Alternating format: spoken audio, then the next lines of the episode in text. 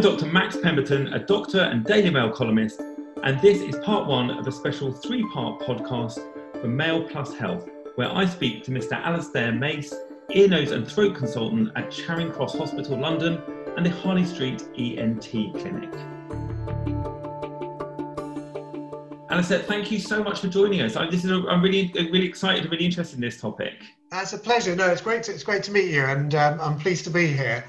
Um, yes, as you say, I'm, a, I'm an ear, nose, and throat specialist, or uh, as we call ourselves, otorhinolaryngologists. Oh my goodness, that is that's quite a mouthful. So, Alastair, can you explain? that? So, I think probably the listeners would be interested. Well, why why is it ear, nose, and throat? Because they all, you know, I suppose all in your head, but but mm. why are they all put together? Why why why are there surgeons who specialise in that area? Well, see, they are sort of anatomically very linked up. Um, uh, the the ears have a tube which links them to the back of the nose and throat. Uh, the nose and the mouth are breathing passages, but also um, are linked uh, through behind the palate. Um, and the the fluids that, that, bathe the nose and the throat are all uh, interlinked. Um, and so traditionally it's been, and a lot, a lot of these things are, are, down deep dark holes as well. So traditionally it's been, um, our, you know, people have developed an area of expertise into looking into these, these deep dark holes that other people weren't interested in. So that's how the specialty developed. So, so the ears are kind of then connected to your nose and your throat then as well? Absolutely, and conditions that affect one of these areas can have a knock-on impact on, on other sites.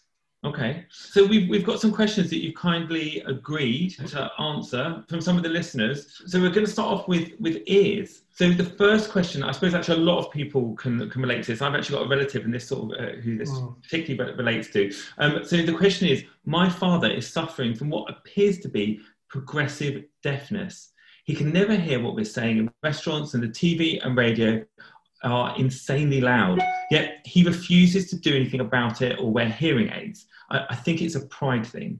How can we tackle this issue? I know there are different hearing aids available privately. Are there some that are better than others? I mean, this I think is going to relate to lots of people because, as I say, I've got a relative who progressively has been getting deaf, and actually, even though we've sort of talked to her about it, she must know, but people, you know, I think, I think, it, I think the, the, the person is right. It's sort of often touched upon a pride thing. People feel ashamed, embarrassed about sort of about um, about hearing loss. They associate it with getting old. Yeah, I'm afraid it's almost inevitable that as you get older, at some point you will start to to lose some hearing. And it starts actually from quite a, a, young age. And the reason for it is that there are tiny little hair cells deep in the inner ear that pick up the vibrations of sound and then convert them into electrical impulses that go along the nerve and tell your brain that there's some sound coming in. And these little hair cells are very fragile and they actually start to wear out. And this sort of wearing out starts from your 20s onwards. But it doesn't really become noticeable for most people until they get at least into their 50s and 60s. But it is very variable. And it starts, the, the frequencies you lose earliest are the high frequency, high pitched sounds. Um, and that's part of the reason why um, it's mentioned here that in, in, where there's background noise in restaurants and that sort of thing, when there's a sort of low pitched background hum, picking out the higher frequency sounds, particularly women's voices or children's voices, becomes increasingly difficult. And if you do hearing tests on anyone sort of above the age of 50, you'll often see a slope downwards at the higher frequency where they find that a bit more difficult but it does affect everyone differently. I've, I've met some 80 year olds with um, fantastic, perfect hearing tests, but um, and you know I've met some people in their 20s and 30s who are already developing age-related changes. So it's very, very common. So, so in a way, it's, it's, it's quite it's, it's similar to kind of like eyesight, for example, where you know there's a general deterioration, typically like natural decline in people's eyesight. Some some 80 year olds don't need glasses, but the majority, you know, do. Yeah.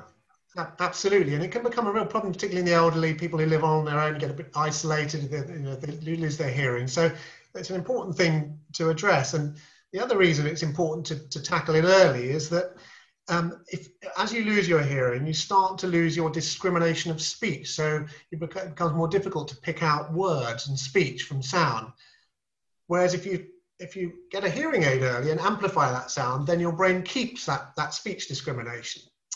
So getting a hearing aid, even though a lot of people are quite reluctant to wear one, actually getting a hearing aid early is very helpful. and can help um, you know, prevent that sort of social isolation you get and also keep that ability to, to pick out speech.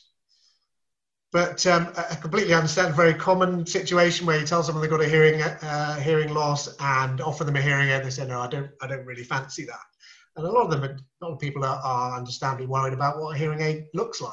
But um, to be honest, most hearing aids these days are very discreet. Well, I think people kind of like still have memories of you know the big sort of things around the ears, yeah, and yeah. sort of whistling sounds, and and it's you know and, and, they don't even work that well, and you have to take them off to you know you can't hear, use the telephone properly mm. and all this kind of stuff. Well, these days you can get pretty much any sort of hearing aid, um, depending on how much you want to spend. And you can get extremely discreet ones that are right down the ear canal and are not visible at all from the outside and that, that have to be inserted by a, by a professional, by an audiologist.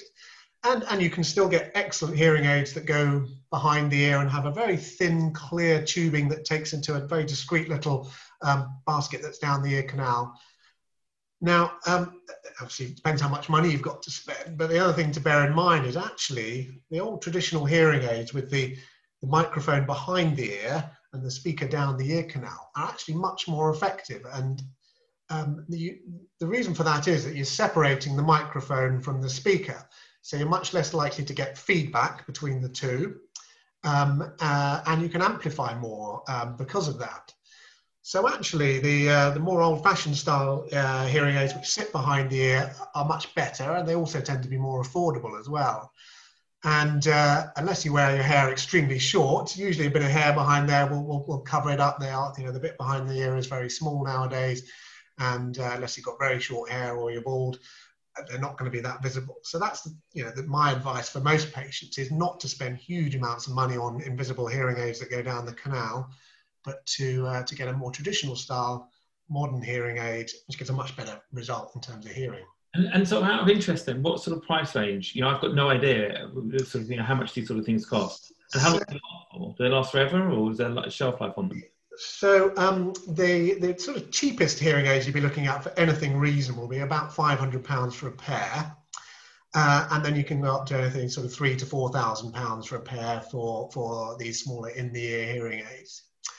Um, and the important thing when choosing a hearing aid is um, first of all, the, the, the, quality of the hearing, the hearing itself. Secondly, what it looks like. Thirdly, the sort of package you get afterwards, because uh, it's you know a hearing aid is not something you just go and purchase and put in and forget about it. It needs to be adjusted in the future. It will break down. It will need to be repaired. Bits of it will need to be changed. So it's important that that's part of the, the deal you get is the aftercare. A bit like buying a car, then. So you know, where yes, you kind of have to absolutely yes. I'm going to have to, you know, decide in a lovely car. Yeah. I'm going to have to get you know the tyres from Italy and you know this kind of stuff. It's going to be a big fiasco. Um, absolutely. So That's interesting. I thought of that. Yeah. yeah. But the other thing is you can get hearing aids on the NHS as well. You can get free hearing aids on the NHS. Uh, unfortunately, in a lot of places there seems to be a long waiting list for that, but they are very good hearing aids. Um, and if you get referred from your GP directly, you can get them free on the NHS. You don't. I didn't realise that. So you don't actually have to buy hearing aids. No, you, not at all. If you choose to, you can get them free on the NHS. That's astonishing. I never realised that. Absolutely, and uh, so a lot of the, the, sort of high street companies are promoting their hearing aids at the moment. But you know, if you're prepared to wait, um, uh, you can get one completely free on the NHS. That's amazing. Because actually, because I feel so, I, I, work in mental health. So I'm a psychiatrist, and actually, from a psychiatric point of view, I feel very passionately about people's hearing. Mm. Um, and I'm sure you, are aware of all the re- research. Well, it's been going. Actually, we've known about for some time, but recently, in the last couple of months, there's been a lot of research, sort of suddenly, sort of being published about linking deafness and kind of problems with hearing with dementia. Um, yes, absolutely. Um, other mental conditions, like you touched upon, sort of depression because of social isolation. There's also mm. this kind of slightly strange, and I think there's, there's, still some debate about what, what that link is. But mm. between mm. kind of you know cognitive decline, sort of problems with people's thinking developing, um, and and and long-term um, hearing loss. Um, and so I always feel really passionate about sort of you know pushing for people to go to get hearing aids and get their hearings tested because of the, the mental health implications, not just to do with social isolation, but also to do with with dementia. Yeah, absolutely. I agree. So the next question that we have, which earplugs are safest? I've got noisy neighbours, hmm. so need to use earplugs a few times a week, but I've heard some types can be dangerous if used often? And I imagine there'd be probably quite a lot of parents, particularly teenagers, that also relate to that. Absolutely. First of all, the, the, the, the, sort of common foam earplugs that you sort of roll up and insert in the ears are actually probably the most effective. Uh, and they're certainly very cheap um, and easy to use. And um, believe it or not, they're, they're the sorts of earplugs that professionals use, pilots, etc. People who are sort of exposed to noise in their, their work. That will be the first thing that they will use in a, a rolled up foam earplug. And you, you can literally buy a big pot of disposable ones for, for very little little money. I think it is worth buying the disposable ones and using a fresh set each time or certainly renewing them every few days because repeatedly putting one of those in and out of the ear could introduce an infection. But I think that's definitely the best place to start. Very inexpensive and, and, and quite effective. With all these things, there are more expensive options. Um, you can get uh, custom made ones, which you either make yourself at home with a, with a mold, or you can even get them made by an audiologist uh, who'll take an impression of the ear uh, and then make a custom fitted uh, earplug for you. Um, you know, they're obviously more expensive, but they are a bit more effective. Um, there are uh, moldable sort of putty type silicon um, earplugs, which are quite good for swimming. You simply press them into the ear and they fold into the creases of the ear and fill uh, the, the, cavity there. The problem with them is that I have had to pull bits of silicon out of people's ears. Bits do fall off sometimes. They get stuck oh. down the ear canal. Um, so, you know, they can be problematic. You know, then you're leading up to all sorts of noise cancelling headphones and things like that, but they're very difficult to wear in bed at night. Anything like that is, is, is going to be very uncomfortable to wear and is going to fall off during during the night. But you know, they're worth a try if it's you know during the daytime when you're awake. Then some expensive noise cancelling over the ear headphones or in the ear headphones you know, can be very helpful. So, so, it doesn't sound like wearing earplugs per se damages your hearing or your ears in any way. It doesn't, increase the risk of infection or something. Because I suppose I, I, had in my mind, like, you know, kind of you block off your ears, I don't know, you need like air to be circulating around or something like that. Um, mm. But it sounds like that's not the case. Earplugs are fine to wear, they're not dangerous, not going to damage your ear, providing bits don't get off and fall into your ear. No, they're, they're, they're, not going to damage the ear. Um, the eardrum is a lot further down than, than most people think, um, and it's going to be very difficult if you get anything anywhere near the eardrum or damage the eardrum. The only thing they can do is, is push wax a bit further in. So they, if you wear headphone, earphones every every night, they may cause you to build up a bit bit of wax. But if you've got noisy neighbours, maybe that's not a bad thing. Um, and, and I suppose maybe this person, and certainly maybe in my mind, part of the confusion with the concern around earplugs is actually using earphones. Um, you know, kind of you know, little earbud things to, to listen to music in, because that is different. Because uh, my understanding is that that that can be more damaging to to your hearing in particular, because you tend to have it up raised up quite quite um, quite loud, and then and then you can damage your actual hearing. Is that is that right? Yes, absolutely. So so earplugs fine, but uh, earphones on um, loud volume for long periods of time can damage your hearing, and it's a increasingly um, common problem in young people these these days. Um, so the next question, actually, t- touching what we were, we were just mentioning, the earwax. Hmm. Um, I'm sure you get a lot of questions about earwax. Yes. So I get terrible earwax and I'm finding it increasingly difficult to get it treated on the NHS. I used to get my ears syringed by the practice nurse at a GP surgery. Um, then it was called ear irrigation, and I was told to use drops first. Now my surgery has stopped offering irrigation, and I may need to pay privately or go to a hospital, which seems ridiculous what can I do to try and keep on top of the wax so it doesn't get this bad? Mm-hmm. So I suppose there's actually two questions here, really. Firstly, kind of what's going on with earwax. Mm-hmm. Talk to us about earwax, um, but also kind of you know uh, you know what what's happening with with regard to getting it kind of treated on the NHS. Is, is mm-hmm. you know why is this person suddenly being told they can't have it treated? First of all, I love talking about earwax. I'm a big fan of earwax. Uh, it's got a bad name, but earwax is great stuff. We need earwax. Um, it's uh, it's antiseptic. It's, um, it, it, kills off bugs. It keeps the ear canal um, waterproof and protects it, a sort of waxy coating. Um, and it's also a way of carrying out debris from the ear canal, so dust and uh, bits that get down there, even insects or whatever that might get down your ear. The wax carries it out, and the wax. wax it's, it's moving, isn't it? I think people don't realise that it's like constantly. It's like like lava something kind of very slowly creeping out of your ear. Absolutely, it is, and and um, and you can actually demonstrate that by if you pop a, put a little mark of, of, of ink in the middle of your eardrum and watch it over several months. You can actually watch the, the, the point, the dot of ink migrate outwards to the side of the eardrum and then along the ear canal. And that's the migration of the skin along the ear canal. Um, unlike our normal skin, which flakes to the surface and disappears off into the air, eardrum and ear canal skin migrates along the ear canal and it carries the wax along with it. So little bits of wax should fall out of the ear every now and then. Um, and you know, it's completely normal to put your finger in your ear and feel a little bit of wax on the tip. Um, and that's nothing to worry about at all. But having said that, some people do have a problem with, with wax getting blocked and impacted and building up. Uh, and you know that can be quite a significant problem. And the reason for that happening is usually if there's either some sort of problem with the shape of the ear canal, a very narrow ear canal, or some sort of problem with that skin migration. The skin is not healthy and it's not carrying the wax out, and there may be some underlying skin condition like eczema or psoriasis or, or just rather unhealthy ears. And then wax can build up, and the problems that that can then cause are if it blocks the ear canal, hearing problems, it can block the ear.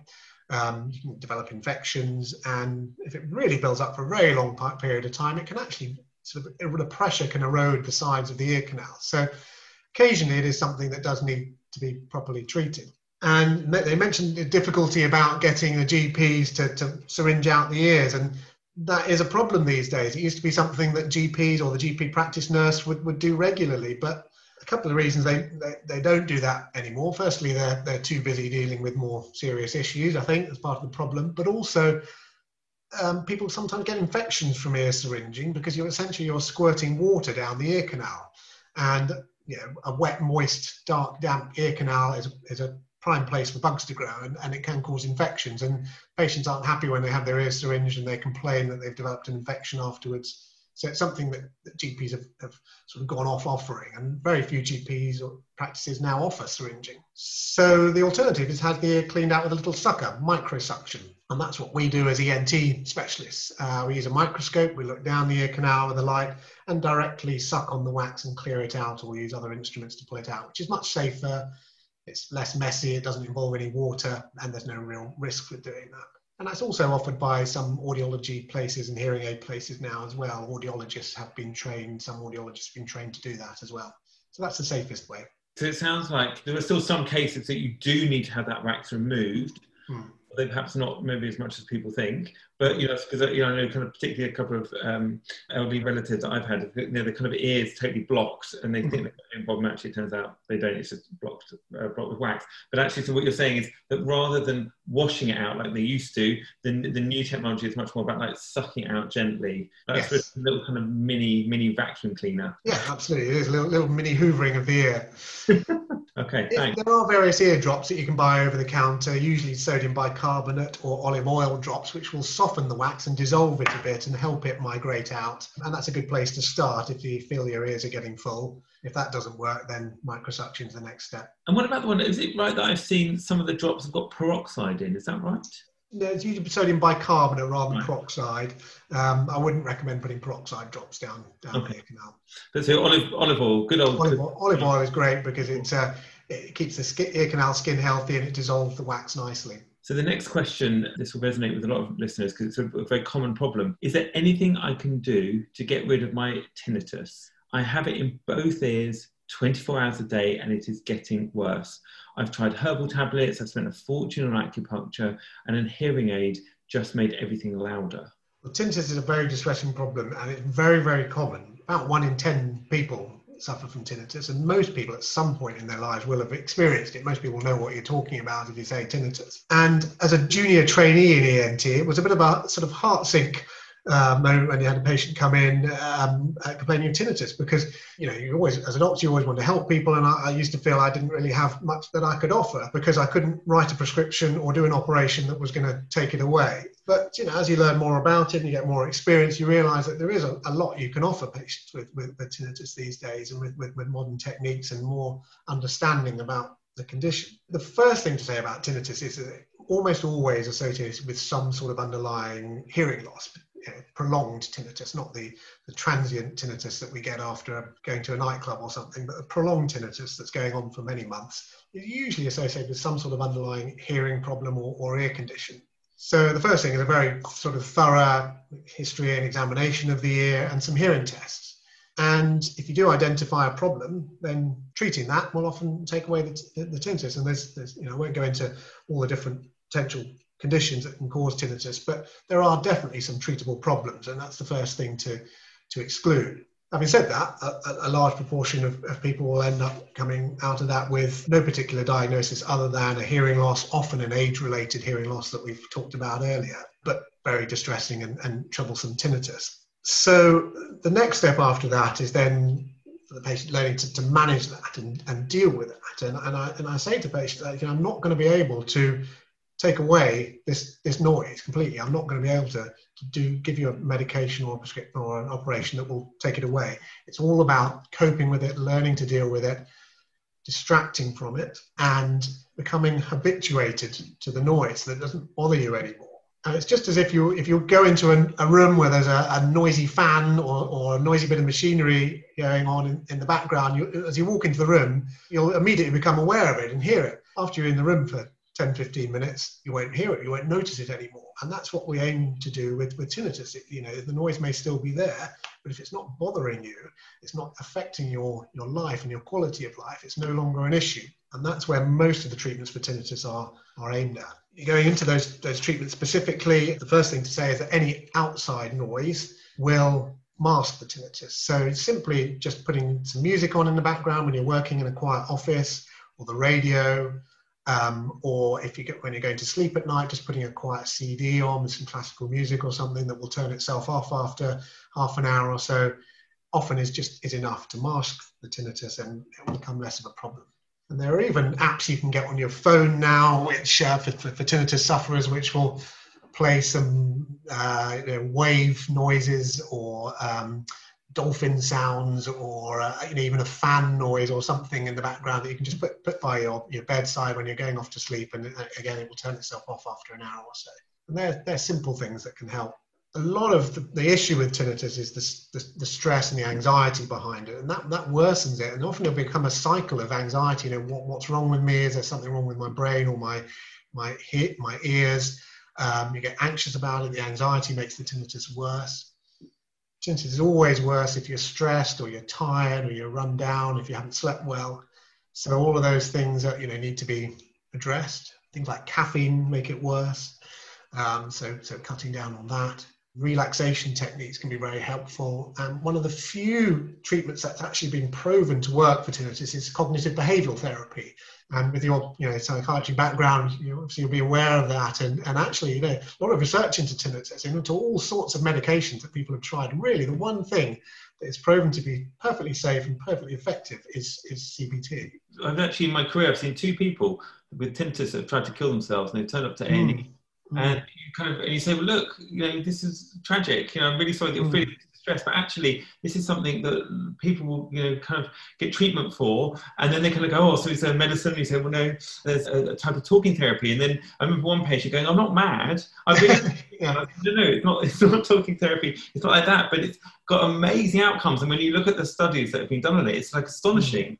Mm. Yeah. Um, the, the, sort of, and I think you're right, well, you are right. The way it's sort of one of the aspects of it is about kind of helping people manage that level of anxiety that they experience mm. that stops them being so preoccupied around it. Because you know, the kind of more you think about it, the more you hear it. And actually, um, when you can sort of you know distract yourself and, and put your mind onto other things actually it just kind of goes. It's a bit like you know when you're kind of sitting there's an alarm going off late uh, you know, early in the morning and it's kind of waking you off you know outside there's a fire alarm or smoke you know or um, car alarm and it kind of going and, you, and then actually then you end up sort of chatting to your partner or something like that and then you sort of and then you forget there's the alarm there and it's yeah Absolutely, that, that's the aim.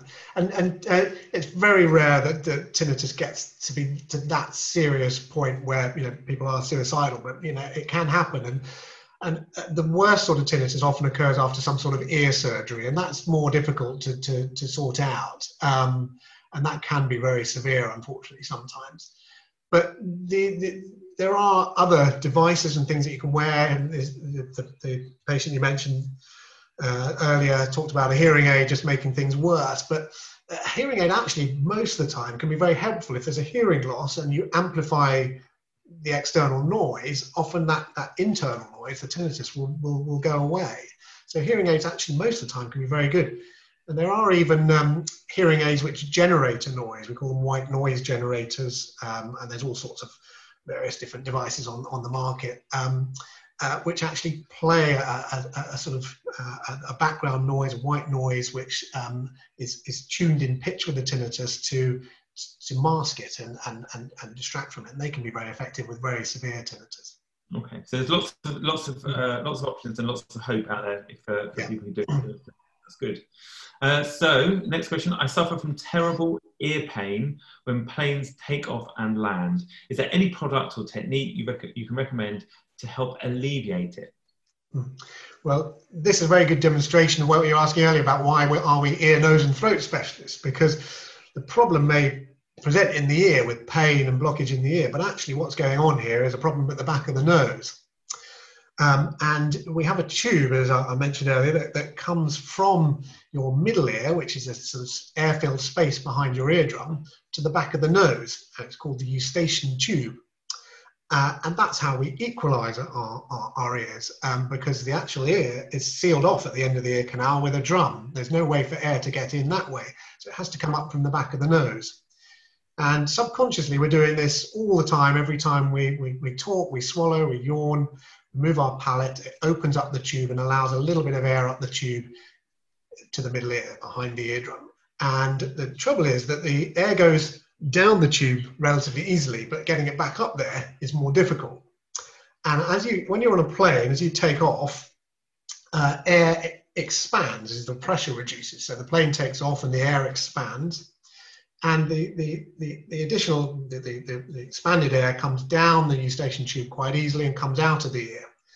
And then as you're flying along at the same height, you don't really notice any problem until you start to land. And the ear pain almost always occurs when the plane comes down as the plane comes down, the air pressure increases again. Um, and um, so it squeezes the, the air that's in, left in that, um, that ear filled space and starts to stretch the eardrum inwards. And if you can't allow air back up that tube because you've got a little bit of a congested eustachian tube, you may have a cold or a runny nose or a bit of hay fever, um, then you get a lot of pain. And that pain comes from stretching of the eardrum. So, so, so the space behind the eardrum is kind of behind the eardrum, like the suction thing is, is being created, and it's pulling that eardrum, sucking it in, yeah, and, and then that's what's causing the pain. Then is that right? And so, yeah. so is that why then, sort of when when you're kind of coming down, they give out boiled sweets to try and swallow, to try and open up that that tube, that eustachian tube. Is that right? Absolutely. So the first step is, is sucking on sweets or chewing gum, and that will help the eustachian tube open a little bit more and even pinching the nose and blowing just to try and squeeze a little bit of air up there. And it's important you start that, you know, if you are prone to problems with, with flying, start that sweet sucking um, before the plane uh, starts to descend.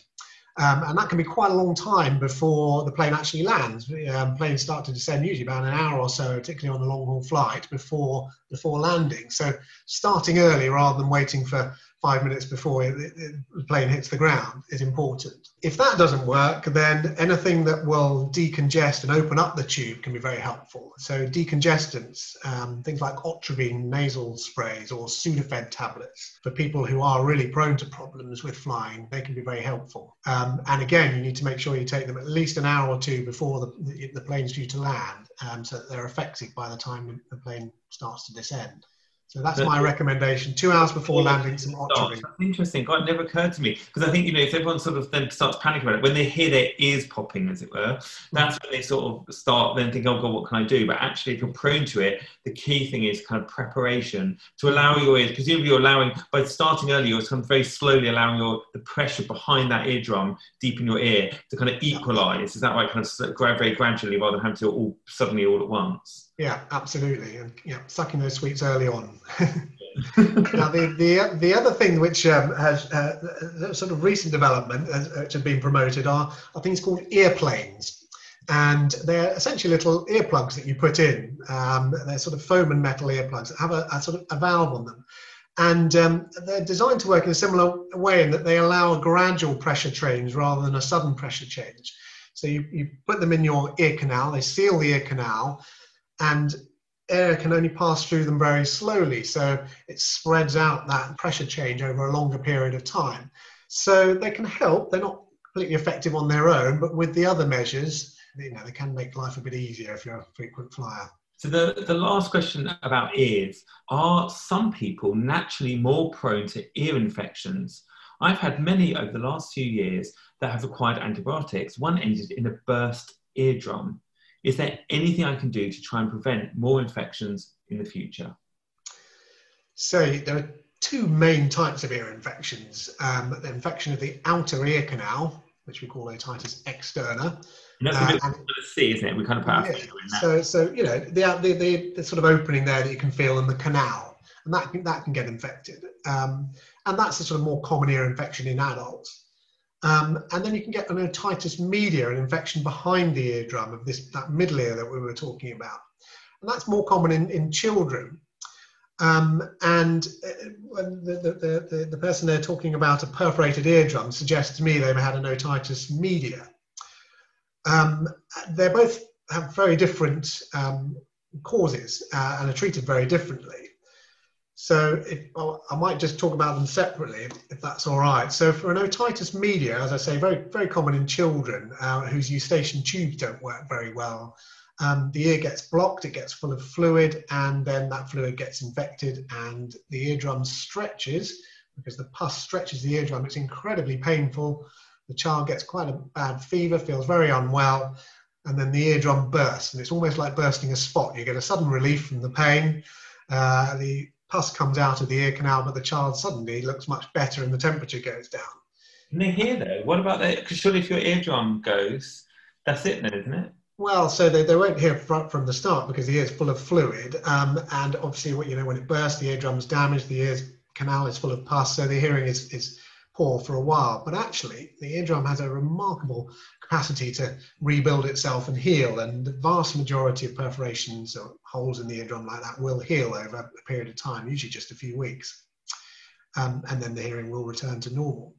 So it's not the sort of disaster you might think having, having a perforated eardrum. So actually, it's quite a clever mechanism. I'm not that you want it to happen, mm. but it sounds like it's quite a smart thing that the ear does. Is that you know it's got this confined space in the middle of your head.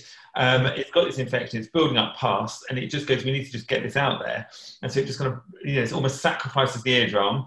Says right, you know what? Gets all this muck out, and then it can then sort of recover and repair itself. Once you know once that that build up of pus has gone. Yeah, absolutely. It is very clever like that. If you have repeated infections that go on over many years, then it can lead to chronic, for long-term holes in the eardrum, which then have to be repaired. But most of the time, a hole in the eardrum repairs itself very quickly. And then the, the other one, the, the infection, the otitis externa, now that usually has a completely different cause. That's usually due to bugs getting in from the outside, often with water. Um, so particularly swimmers are, are, commonly prone to, to infections of the ear canal. Um, uh, people who get water down the ear canal when they're washing their, their hair or showering. Uh, people who put dirty fingers in their ears and scratch their ears um, prone to developing infections. And, and that's very different. That's infection of the ear canal and um, uh, um, and ear drops and cleaning out of the ear are the best way to get, get that treated. That's all our questions for today. Thank you very much for your time. We'll be back next week for part two. In the meantime, if you want more from Alastair Mace, he is at harleystreetent.com and you can find us on Spotify, Apple, and Google. And whilst you're there, please leave us a review. And don't forget to sign up for the Daily Mail Plus briefings at mailplus.co.uk.